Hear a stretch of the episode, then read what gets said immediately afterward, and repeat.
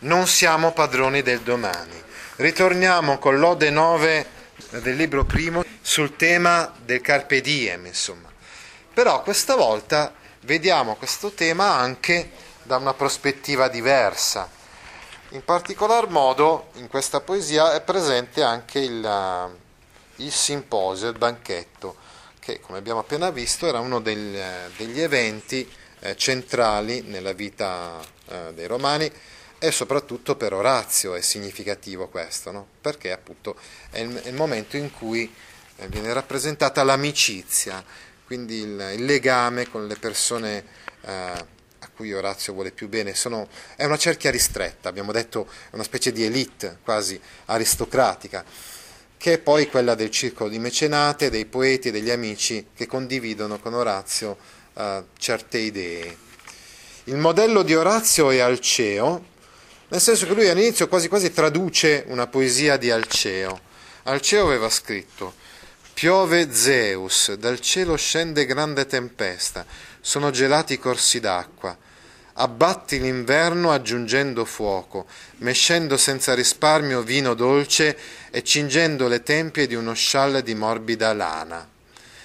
Ecco, quindi questa è, l'ispirazione. Questa poesia di Alceo ha dato ispirazione a ad Orazio, il quale è partito, come sempre o quasi sempre fa, parte da, questa, da questo modello greco e poi dopo però sviluppa in modo originale questo, questo modello con le sue riflessioni eh, particolari.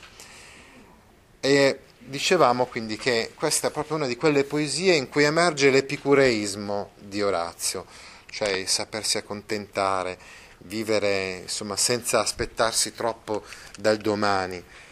Egli aveva, eh, conosceva le sentenze di Epicuro. Per esempio, Epicuro aveva scritto in una di queste sentenze: Nasciamo una sola volta, due volte non è concesso, non saremo più in eterno. Tu, pur non essendo padrone del domani, rimandi al domani la gioia. Così la vita si spreca nell'indugio e ciascuno di noi muore senza aver goduto del riposo. Ecco, questa massima, questa sentenza di Epicuro diciamo, è stata accolta in pieno da, uh, da Orazio, il quale suggerisce questo, insomma, di, di godersi la vita senza pensare troppo uh, al domani, rimandare la gioia, uh, il piacere al domani è una cosa assurda anche perché poi non, non sappiamo ecco, quanto ci è concesso di vivere, dobbiamo vivere intensamente il presente, no? l'oggi, no? e poi dopo il domani eh, si vedrà. Ecco. Non dobbiamo fare troppi schemi, troppi progetti per, per il futuro. Ecco, quest'ode è scritta in, con una metrica che è la strofe alcaica, cioè lui ha preso non solamente l'ispirazione dal CEO, ma ha preso, ma ha preso anche lo schema metrico eh, che è uno schema complesso fatto di quartine praticamente, cioè di quattro versi, di quattro versi in quattro versi. E noi adesso cerchiamo di renderlo in, in latino, insomma, eh, scusate, in modo accentuativo questo schema, anche se i latini invece lo esprimevano in un modo quantitativo. Allora leggiamo la prima strofa.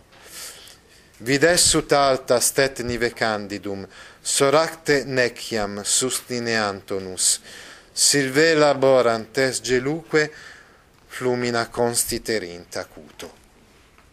Vedi come si erge candido il soratte, vedi come il soratte si erge candido uh, per la neve alta, d'alta neve il soratte, a causa dell'alta neve. Vides, vedi, video vides, seconda persona singolare del presente indicativo di video vides, vidi visum videre, Vedi come, quindi questo ut regge un'interrogativa indiretta che infatti è resa al congiuntivo presente. Stette infatti è congiuntivo presente terza persona singolare del verbo stostas steti statum stare. Vedi come il soratte, quindi soracte è eh, nominativo. Soratte è un monte vicino a Roma dove andavano spesso insomma, i romani a fare dei weekend, delle, delle gitarelle, insomma. Orazio usa la forma arcaica del neutro, mentre invece nell'età classica, quindi nell'età di Orazio stesso o nell'età successiva, si trovava spesso soractis al nominativo. Invece qua è soracte nominativo neutro invece che nominativo maschile. Vedi come il soratte, quindi il soggetto, stia, letteralmente stet, si, er, si erge, noi in italiano un'interrogativa indiretta possiamo renderla anche all'indicativo, eh? si erge candido, stat candidum, quindi candidum è un predicativo del soggetto al nom- nominativo neutro singolare, alta nive, per la neve alta, ablativo che boh, noi abbiamo reso con complemento di causa, però può essere reso anche in un altro modo. Si erge candido d'alta neve, insomma, è, la, è inverno in sostanza. Qui questa, esattamente come accadeva in quella poesia di Alceo, questa prima parte della poesia serve semplicemente per dirci che è inverno, eppure eh, noi riusciamo a, a vivere insomma, un certo calore che è il calore umano dato dal simposio, dal banchetto di cui godiamo, in cui godiamo insomma, di, un, di, un'amicizia semplice e sincera che ci permette anche di superare eh, il rigore eh, invernale che c'è di fuori. Ecco, vedi come appunto il, il soratte sia bianco, insomma, per via della, della neve alta, abbondante, che è caduta. I boschi al peso non reggono fiaccati, gli alberi affaticati non sostengono il peso e per l'acuto gelo si sono rappresi i fiumi. Quindi gli alberi, i boschi, silve. Il soggetto è silve, quindi i, i boschi al peso per via del peso, quindi neciam sustineant onus, non sostengono, non sopportano sustineant, sustineant è il congiuntivo presente del verbo sustineo, sustines, sustinui, sustentum, sustinere della seconda coniugazione. Questo infatti è un'altra interrogativa indiretta coordinata con la interrogativa indiretta precedente.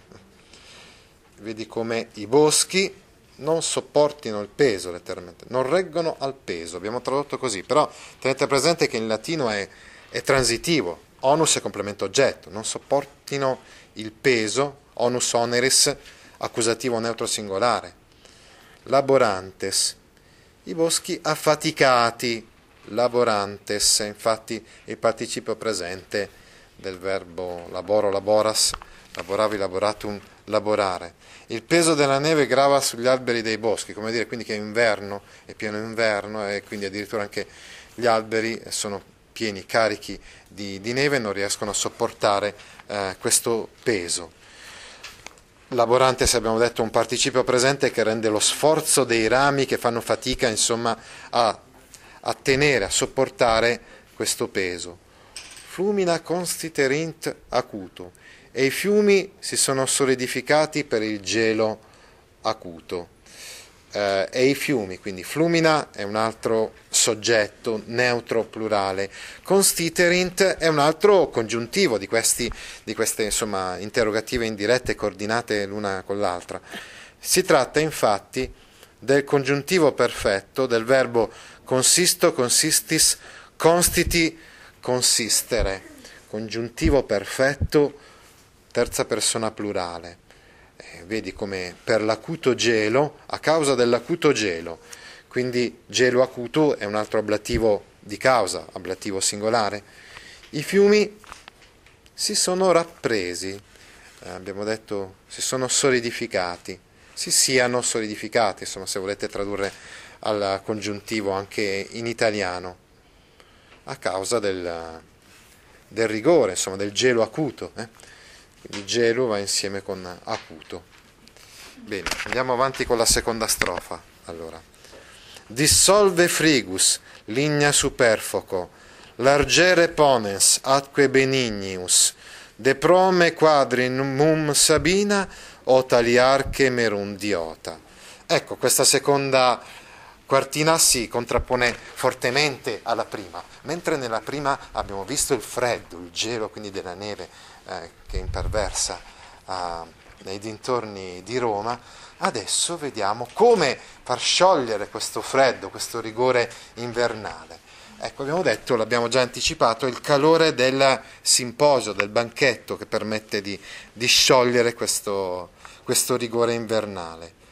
Dissipa il freddo, ecco, attenzione, si riferisce a Taliarco, quindi è un amico che fa da simposiarca, quindi che fa da maestro del banchetto, maestro del convivio, insomma. Eh. Quindi tu, Taliarco, o Taliarche è un vocativo, eh, Dissolve frigus, dissolve è l'imperativo presente da dissolvo, dissolvis, dissolvi, dissolutum, dissolvere. Sciogli il freddo, distruggi il freddo, dissipa il freddo. Uh, reponens, deponendo, mettendo. Reponens infatti è participio presente da repono, reponis, reposui, repositum, reponere. Uh, quindi mettendo, mettendo largamente. Large infatti è l'avverbio, quindi riferito al verbo, mettendo largamente, disponendo largamente, deponendo, qui non ve l'ha tradotto large eh, nella, nella traduzione che trovate sul libro, deponendo largamente, ampiamente. Possiamo anche non metterlo, in italiano è un po' pleonastico a dire la verità.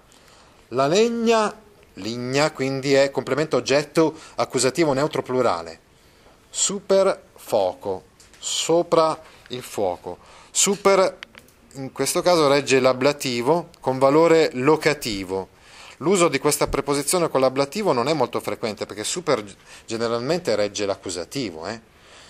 E qui invece, come vedete, super regge l'ablativo fuoco. Dissolve frigus. Frigus è complemento oggetto uh, di dissolve, mentre ligna è complemento oggetto di reponens superfoco, abbiamo detto un complemento di luogo, no? Atque prome quadri mum sabina, e mesci, e versa, spilla, più generoso, benignius, in abbondanza. Qua l'ha tradotto in abbondanza. Benignius di per sé è comparativo dell'avverbio che indica un paragone rispetto al solito, cioè eh, generalmente quando non fa tanto freddo può bastare poco vino. Adesso invece aumenta la quantità del vino, ma cerca di essere molto accorto, eh? non superare comunque un certo limite, perché non dobbiamo ubriacarci, dobbiamo sì, eh, eh così di, divertirci, godere un po' dell'amicizia insieme, della, di, questa, mh, mm, di questo simposio, banchetto insieme, ma non dobbiamo esagerare, attenzione.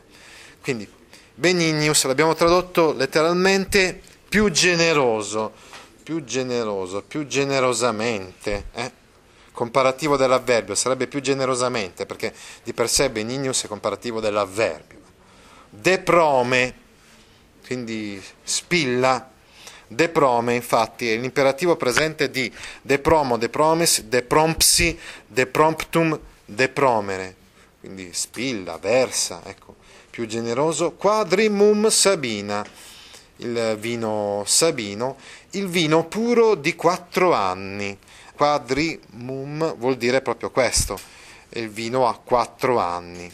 Quindi qua abbiamo una specie di enallage, enallage, una cosa molto simile all'ipallage, quando noi riferiamo una parola, concordiamo una parola, ad esempio qui la parola sabina, concordato con diota, mentre invece dovrebbe essere concordato con quadrimum, il vino che è sabino, mentre l'anfora no. Invece qua la concordanza è fra sabina e diota, quindi fra l'aggettivo e il sostantivo diota che vuol dire anfora. Spilla più generoso, il vino puro di quattro anni, sabino, dall'anfora diota, anfora eh, con due anse. Diota, infatti, proprio etimologicamente vuol dire anfora che ha due anse, due beccucci, mentre invece abbiamo detto che quadrimum è il vino di quattro anni. Ti interessano file di questo genere? Allora vieni su www.gaudio.org e iscriviti alla newsletter A Scuola con Gaudio all'indirizzo www.gaudio.org/news.